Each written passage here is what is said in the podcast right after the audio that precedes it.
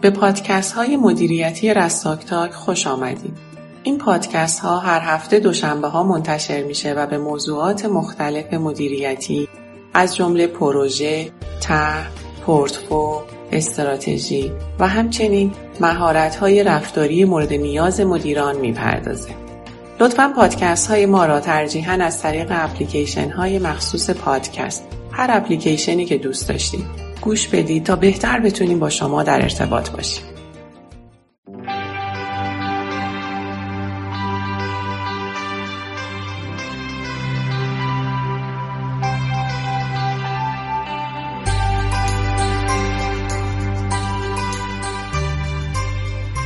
سلام، من علی واحدی هستم و در این پادکست میخوام در مورد شغل بیزنس انالیسز یا تحلیل کسب و کار با شما صحبت کنم.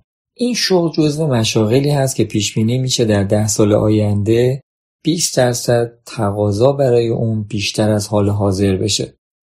و خواهید دید که در کشور ما هم جزو مشاغلی هستش که مقفول واقع شده و باید با کمک هم بتونیم این جای خالی رو پر کنیم. اجازه بدید از یه مقدمی و تحقیقی توسط مؤسسه پی ام آی صورت گرفته شروع کنیم تا تولد این شغل رو بهتر درک بکنیم.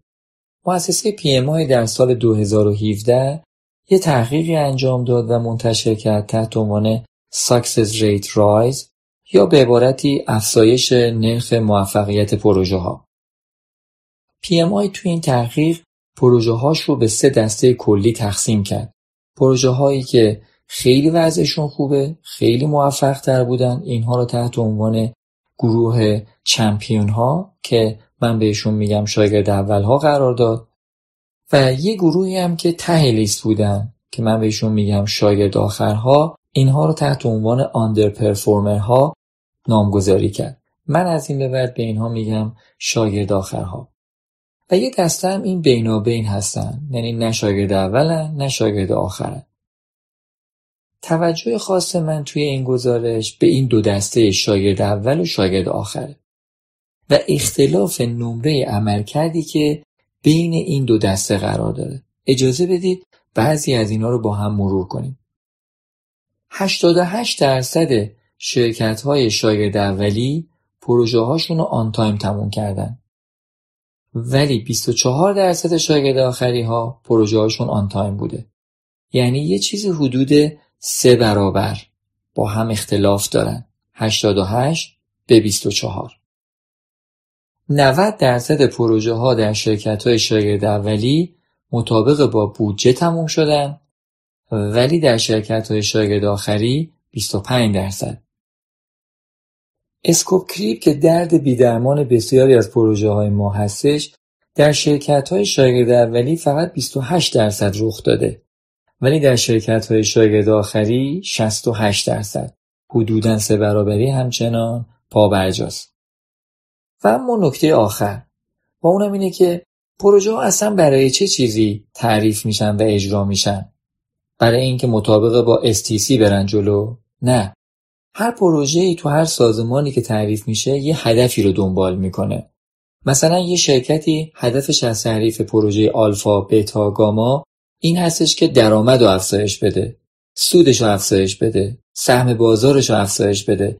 یه چیزی رو دنبال میکنه اون شرکت که اینها رو بهشون میگیم گول‌ها و یا ابجکتیوهای سازمانی.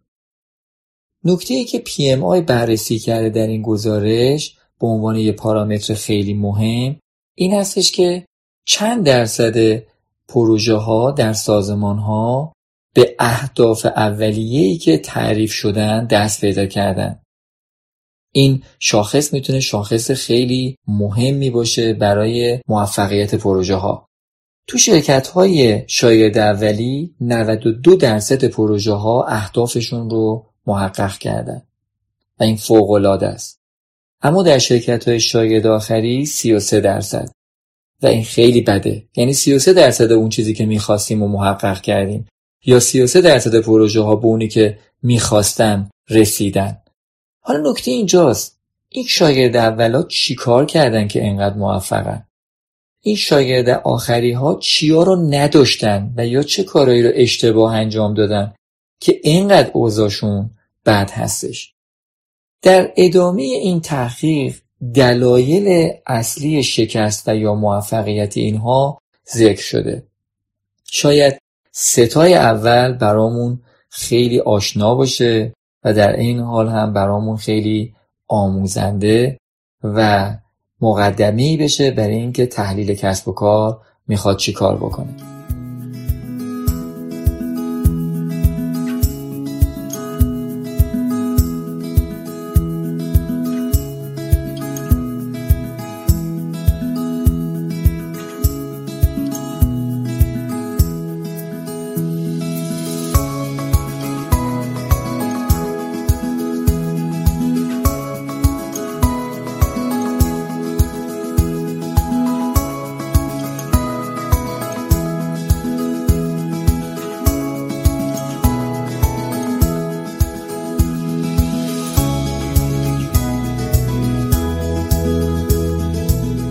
اولین دلیل اصلی شکست این پروژه ها در شرکت های شاگرد آخری این هستش که سازمان ها هی اولویتشون رو عوض میکنن. تغییر در اولویت های سازمانی یکی از مهمترین آفت های دلیل شکست پروژه ها شده. دلیل بعدی که ما باش خیلی کار خواهیم داشت از این به بعد این هستش که الزامات و یا ریکوایرمنت های مربوط به ذینفعان سازمانی و پروژه ها به خوبی جمع آوری نمیشه. به عنوان مثال اگه من میخوام یه محصولی رو برای بازار تولید بکنم، یه نرم افزاری رو برای یه شرکتی کاستومایز بکنم، مهمترین کار این هستش که برم ببینم کاربران این نرم افزار و یا مصرف کنندگان اون محصول چه خواسته هایی دارن، چیا میخوان، نه اینکه پشت درهای بسته خودم به جای همه فکر کنم و طراحی کنم و ارائه کنم به بازار و بعد بگم وای چرا مشتریان این رو استفاده نمی کنن. پس پارامتر دوم پارامتر خیلی مهمیه که آیا الزامات ذینفعان رو به خوبی جمع آوری کردی؟ اصلا به خوبی خواسته هاشون رو فهمیدی یا خیر؟ دلیل سوم که به همین بسنده می کنم به ستای اول این هستش که اهداف پروژه ها هی تغییر میکنه تو سازمان ها. خب یکی از دلایل این که چرا اهداف پروژه ها تو سازمان ها هی تغییر میکنه اینه که خب همون اول نگفتیم ما تو این پروژه دنبال چه هدفی هستیم. به عبارتی اصلا چرا این پروژه رو تعریف کردیم؟ کی گفته این پروژه تعریف بشه؟ و حالا هم که تعریف شده قراره چه دردی رو از دردهای سازمان دوا بکنه و یا چه فرصتی رو تدارک ببینه و یا محققش بکنه. این سه تا دلیل کافیه که بتونیم ورود کنیم که شغل بیزنس انالیسیس چرا تعریف شده. اگه بخوام خلاصه وظیفه شغل تحلیل کسب و کار رو بگم این هستش که این سه تا دلیل شکست رو در شرکت‌های شاگرد آخری بررسی بکنه و جلوی این دلایل شکست رو بگیره و ضمناً در شرکت‌های شاگرد اولی اینها از اول به خوبی تعریف میشه.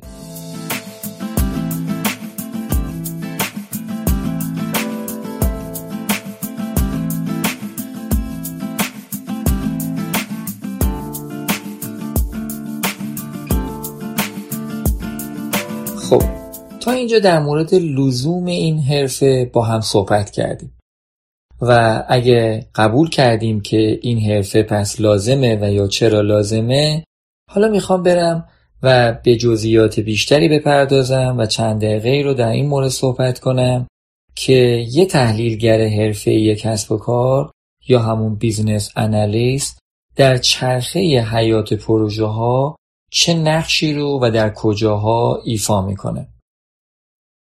اجازه بدید چرخه حیات پروژه ها رو به سه بخش کلی تقسیم بکنیم. بخش اول که قبل از شروع پروژه هستش همون پری پراجکتش میگیم و مایلستون مهم انتهای این بخش هم میشه تصویب پروژه. بعد از اینکه پروژه تصویب شد بخش دوم پیش میاد که همون پراجکت ایمپلمنتیشن یا اجرای پروژه هست مایلستون انتهای این بخش میشه تحویل محصول پروژه به بهره بردار یا به مشتری. بعد از اون بخش سوم شروع میشه تحت عنوان پست پروژکت که در اصل بهره برداری از محصول تولیدی پروژه است. حالا این محصول میخواد راه باشه، پل باشه، سد باشه، نیروگاه باشه، یه نرم افزار باشه، یه اپلیکیشن باشه یا هر چیز دیگری. خب بیزنس انالیست در سر تا سر این سه بخشی که نام بردیم تحت عنوان پری پروژکت، پروژکت، پست پروژکت ایفای نقش میکنه. حتما نباید یک نفر باشه. ممکنه بیزنس انالیست ها افراد مختلفی باشن. اما این حرفه برای سر تا سر این چرخه که عرض کردم مورد نیاز هستش. خب برگردیم به بخش اول. قبل از شروع پروژه ما باید یه کارهای انجام بدیم. یعنی باید بگیم اصلا دردی هست که میخوایم درمان بکنیم؟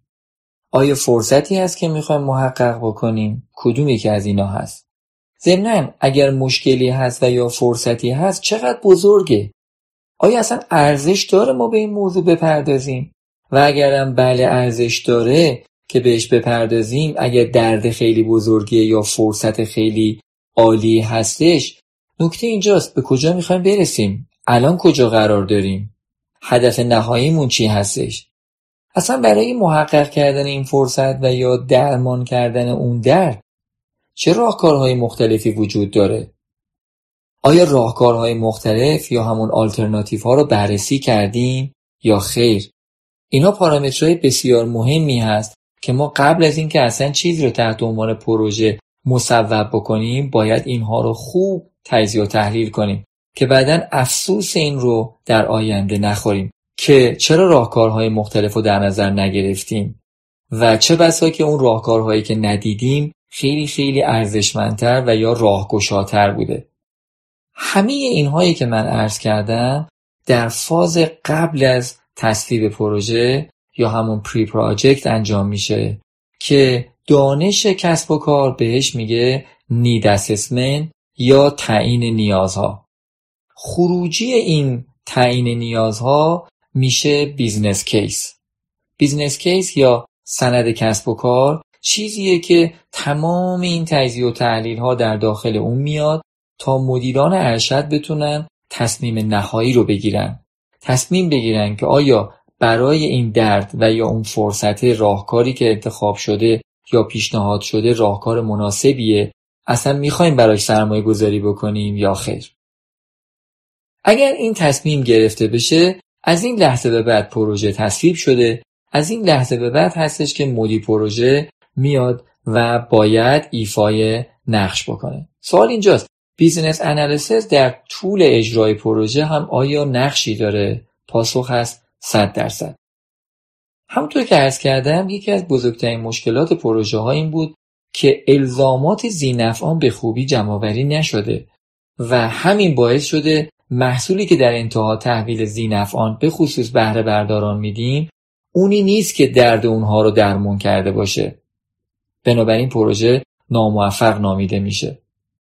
بیزنس انالیست ها در طول اجرای پروژه مهمترین وظیفهشون این هستش که خواسته ها و نیازهای ذینفعان رو به خوبی استخراج کنن و به خوبی اون چیزهایی که استخراج شده رو تجزیه و تحلیل کنن، مدل سازی کنن، با ذینفعان در میون بذارن تا مطمئن بشن واقعاً خواسته های ذینفعان رو به خوبی درک کردن. یادمون باشه که ذینفعان اغلبشون اونهایی هستن که خودشون متخصص دردشون و یا درمان دردشون نیستن. ما این که باید دقیقاً بفهمیم درد اونها چیه و درمان خاص اونها رو براشون نسخه بپیچیم و بهشون پیشنهاد بدیم. بیزنس انالیستا اینجاست که ایفای نقش میکنن.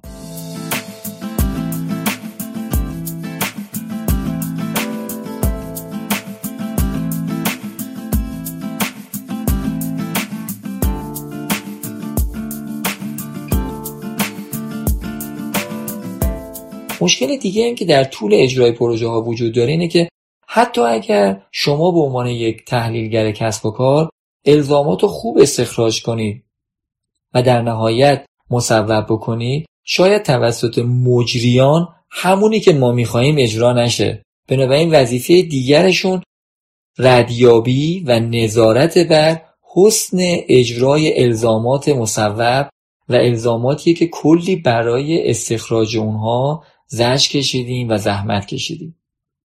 همه این تلاش ها منجر میشه به اینکه محصولی آن تایم و آن باجت و ویدن اسکوپ تولید بشه و تحویل مشتری یا بهره بردار اون محصول بشه. از این لحظه به بعد دیگه پروژه تموم میشه و فاز اپریشن یا بهره برداری که ما بهش گفتیم پست پراجکت شروع میشه. سوال اینجاست، خب دیگه تحلیلگر کسب و کار دیگه کاری نداره؟ چرا؟ یکی از وظایف مهم دیگه تحلیلگرای کسب و کار دقیقاً از اینجا به بعد هست و اونم اینه که پایش بکنن آیا این محصولی که داره توسط مشتریان ما داره استفاده میشه ما رو به اون هدفی که میخواستیم رسونده؟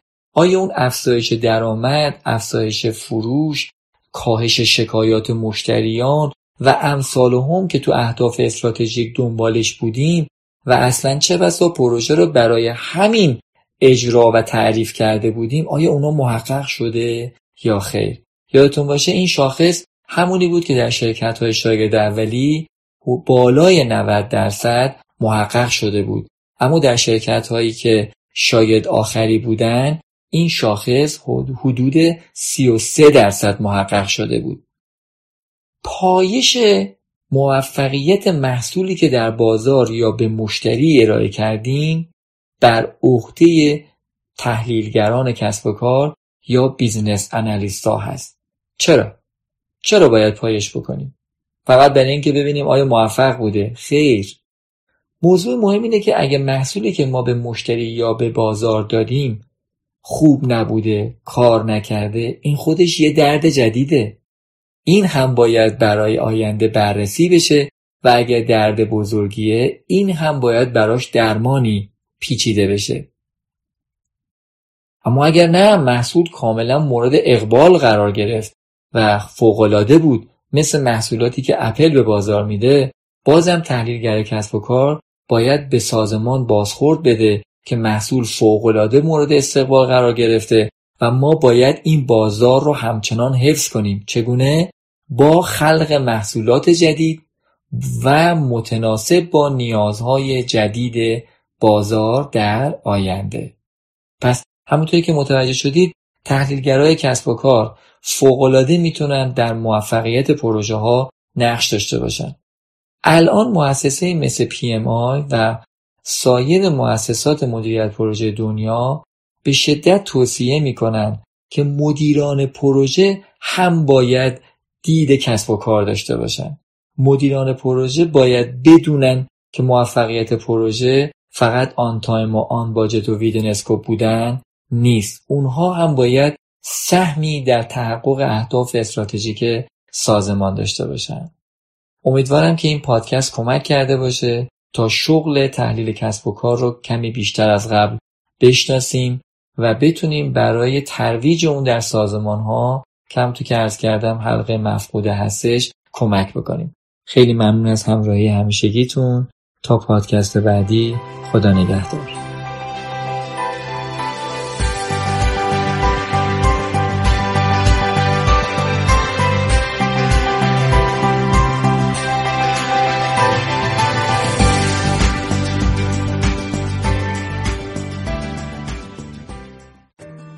این پادکست ها توسط شرکت راهبران سیستم راستاک با آدرس وبسایت آر اس رستاک دات کام تهیه میشه. ممنون از اینکه همراه همیشگی ما هستید.